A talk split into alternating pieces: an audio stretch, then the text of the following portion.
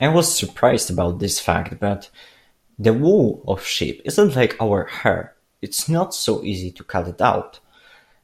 The hair of sheep contains certain proteins and ingredients which are connected to their bodies and it causes them some discomfort to shear them. What's interesting is that shearing sheep wasn't necessary back in the day.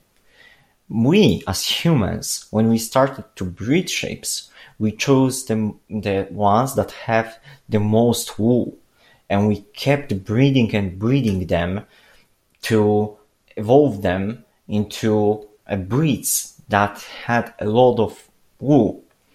And those breeds are necessary now to shear them because they have too much of it. This wasn't the case back in the day.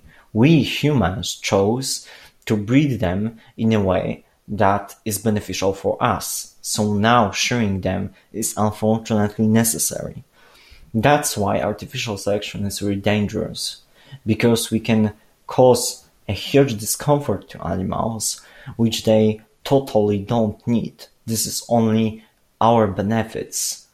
That's why I think it's really important to raise awareness about this topic because breeding animals in this way it's not safe.